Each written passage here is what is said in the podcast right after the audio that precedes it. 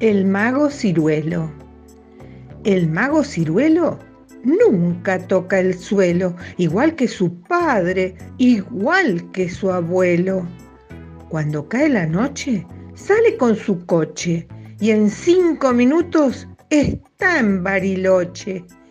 El mago ciruelo saca un caramelo que lleva en la manga junto a su pañuelo.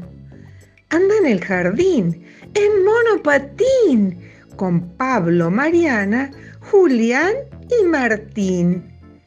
El mago ciruelo pesca sin anzuelo, no pesca en el agua, él pesca en el suelo. Cuando está cansado, se acuesta parado y si tiene sueño, duerme de costado. El mago ciruelo nunca toca el suelo, igual que su padre, igual que su abuelo.